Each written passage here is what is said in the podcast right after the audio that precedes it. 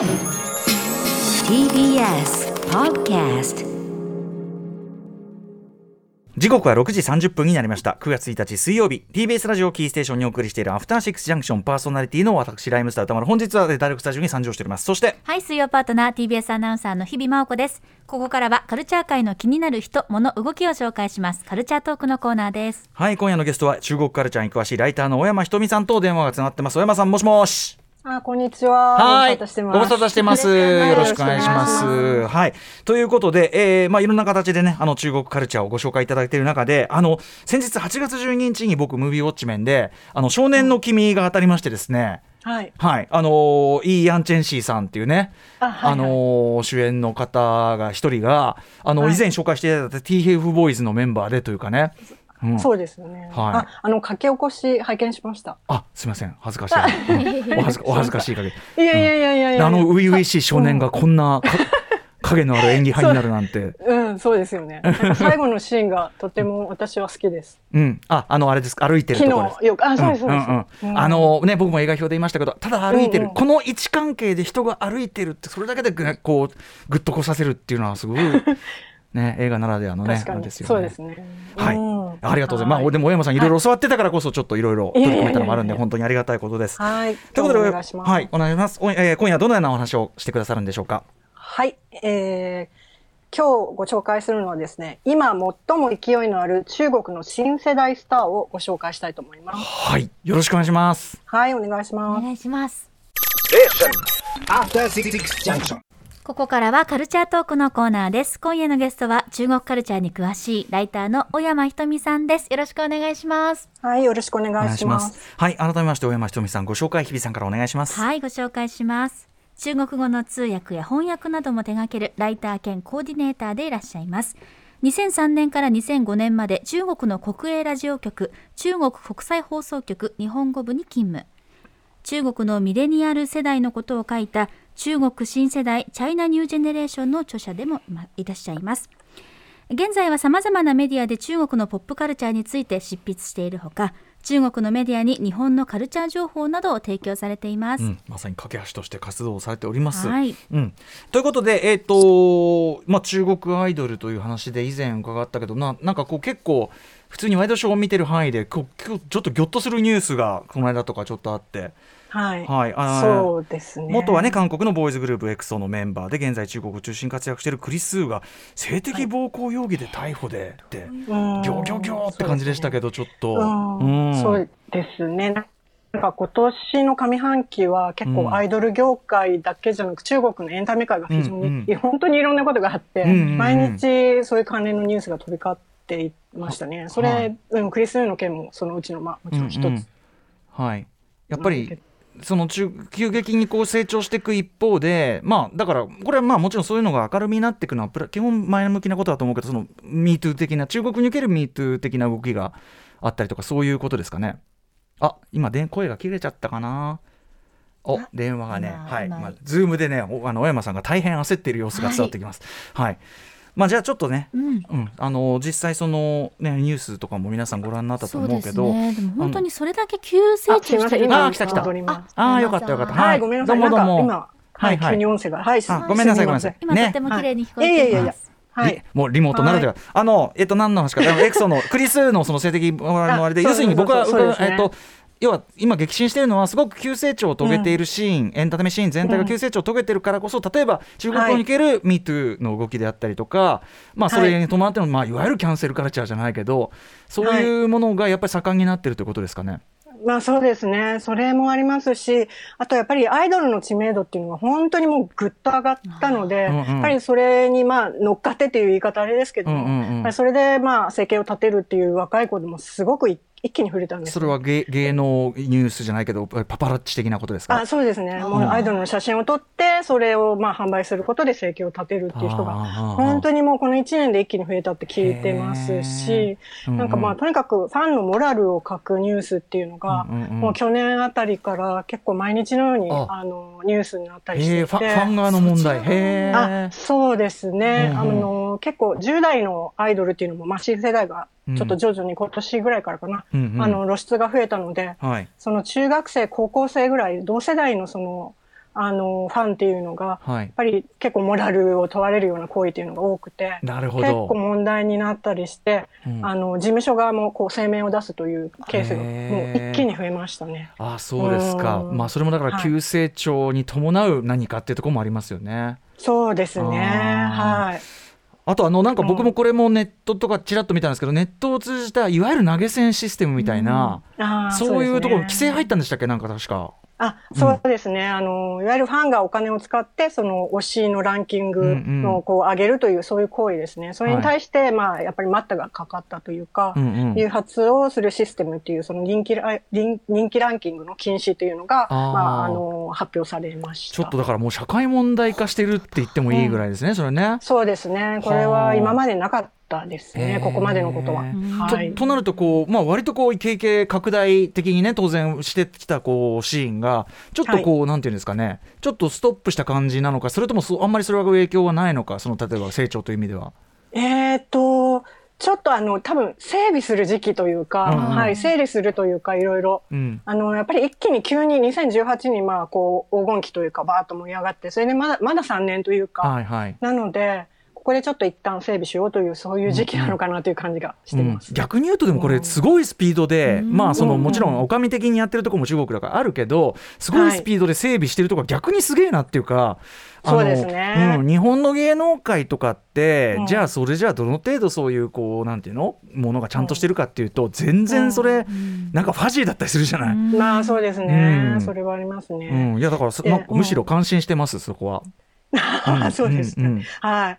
そう、それで、あのーちょっとまず一曲ぜひ、はいはい。あの、聴いていただきたいなと思っていて、で、今日は、あのー紹介する、まあ、次世代のスターなんですけど、はい。で、彼女の、その、グループですね、うん。あの、実はアイドルの女性グループに所属しているはい。方、劉友信という方を紹介したいと思っているんですが、まずその彼女が所属する、えーっと、ザ・ナインというグループ、以前ご紹介させていただいたかと思うんですけはい。ども、、あの非常にこう意識的に進んでるというか、うん。メンバーの構成とかも、ね、あこれはっていう僕はそのブラックピンクの牙城を崩すのはザ・ピンクじゃないかもしれなはいいなんつってね、言っていましたけど。はい、うん。そうなんです。彼女たちの曲をちょっとまず、あの、聴いていただければなとちょっと思っています。はい、では曲紹介お願いします。はい。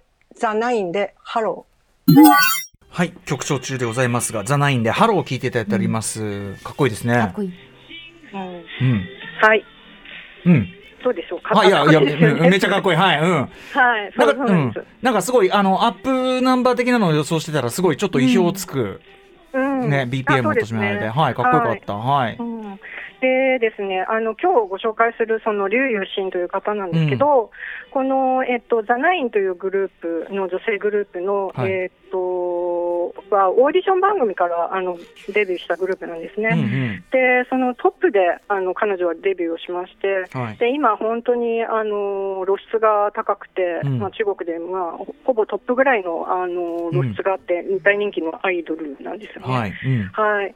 で、彼女を今日は紹介したいと思うんですけども、で、先ほど30分前ぐらいに、うん。あの、彼女の、えっと、中国版ツイッターのウェイポーという、あの、SNS のフォロワー数もちもう一回チェックしてみたんですけど、2076万ぐ以上になんですよね2007もう3000万近いというか。あそうですね。はい。それぐらい。いの、まあ、人気があって、うんうんあの彼女、今年4月の彼女の誕生日の時に、うん。あの新しいアルバムも出したんですけど、うん。うんそれも24時間も経たずに中国の音楽配信サイトで、うん。あの日本円で約7億1400万円ぐらいのうん。売り上げっていうのも記録ちょったとまあしりとか、全体にね桁がちょっとね多いのがやっぱりそれはね。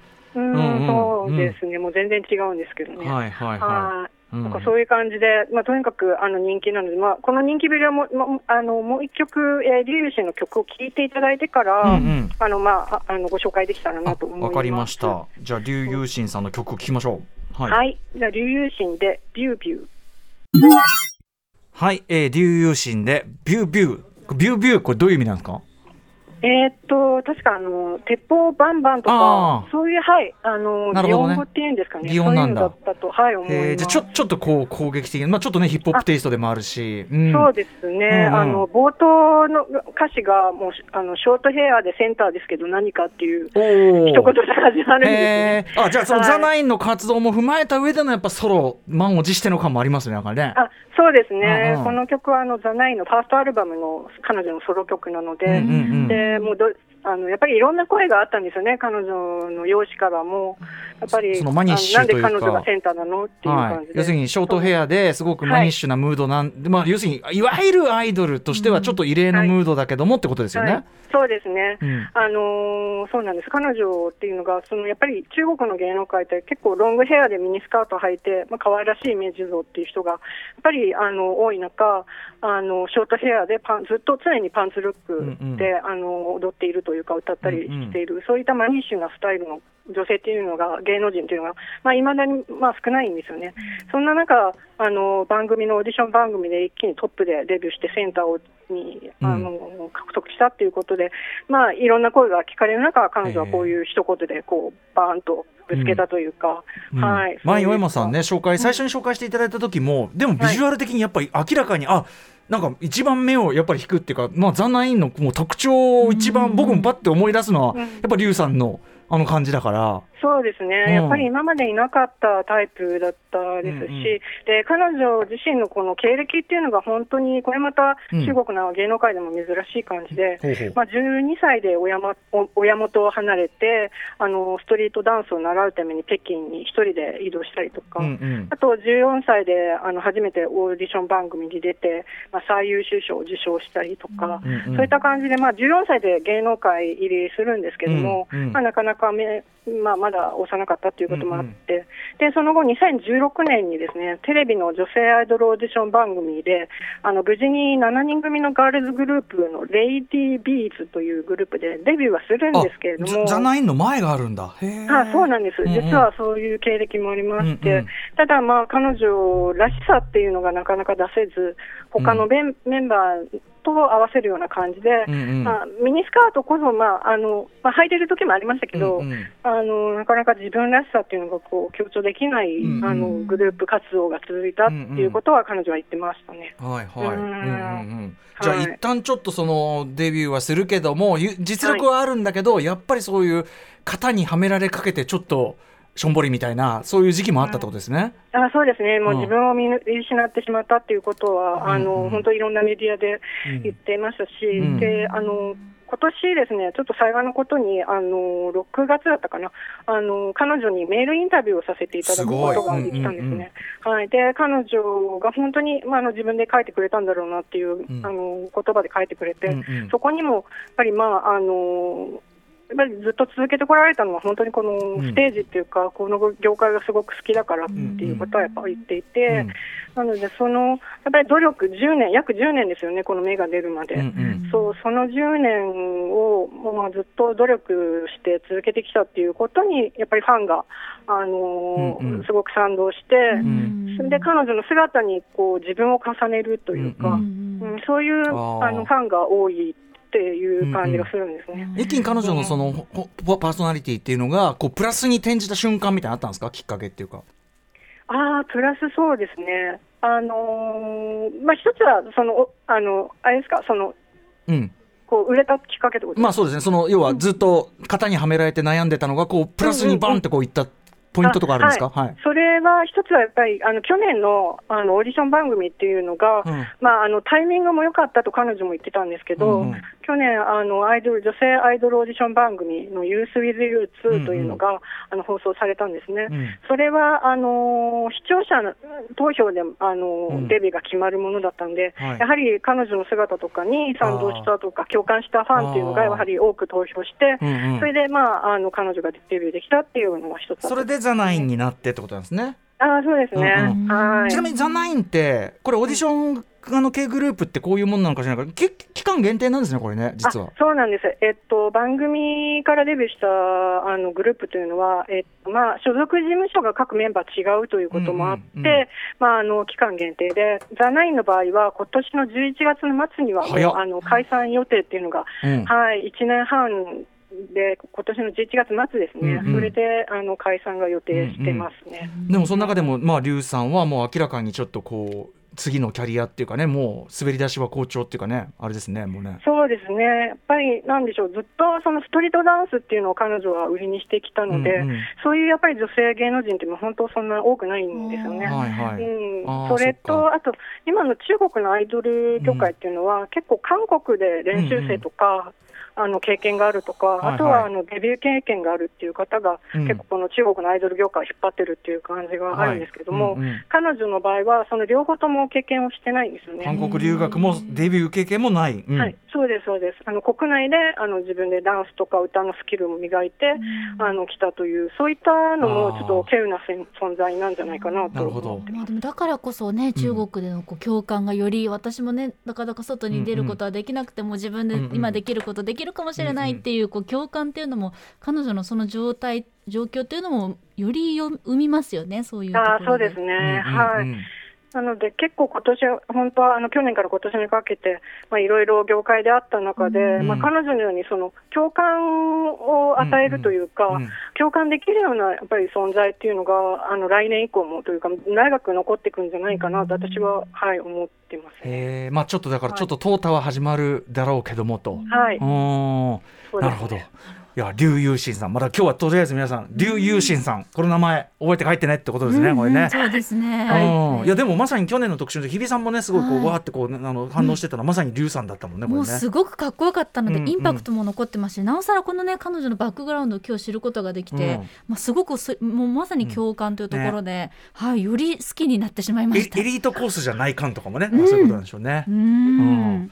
より中国でもその芸能界とそのファンの皆さんの距離感というのがより縮まってる感じがあるわけですかね。あ、それはありますね。はい。まあ、それが、あの、逆に悪い方向にも行ってしまうというか。さっきのパパラッチとか、そうそうですね、うんなかなかあのこれから立て直していくんじゃないかなと、うんはい、思ってますね。まあどね、でもすごくドラマティックな動きっていうか劇的に動くっていうか本当にその中身のその整備とか、まあ、これからっていうか僕は動き早いと思う日本の芸能人とかに比べたら。